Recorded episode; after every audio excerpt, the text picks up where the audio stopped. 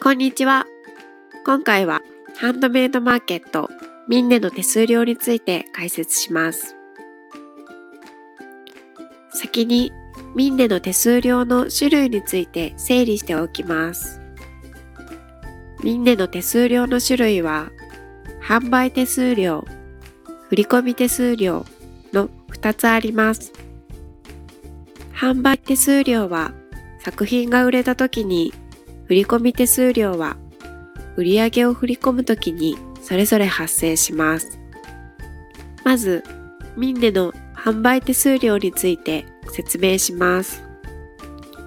販売手数料とは、ミンネに出品中の作品が売れたときに商品代金の一部から引かれる手数料のこと。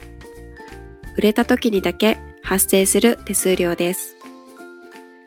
販売手数料は税抜きで9.6%、税込みだと10.56%となっています。ミンネの場合、作品価格とオプション価格に加え、送料も手数料の対象に含まれます。ハンドメイド作品が売れるごとに、作品価格プラスオプション価格プラス送料の10.56%が販売手数料として売上から引かれます。ちなみに2019年まで販売手数料は作品価格プラスオプション価格の税抜き10%でした。それが2020年からは作品価格プラスオプション価格プラス送料の税抜き9.6%に変わりました。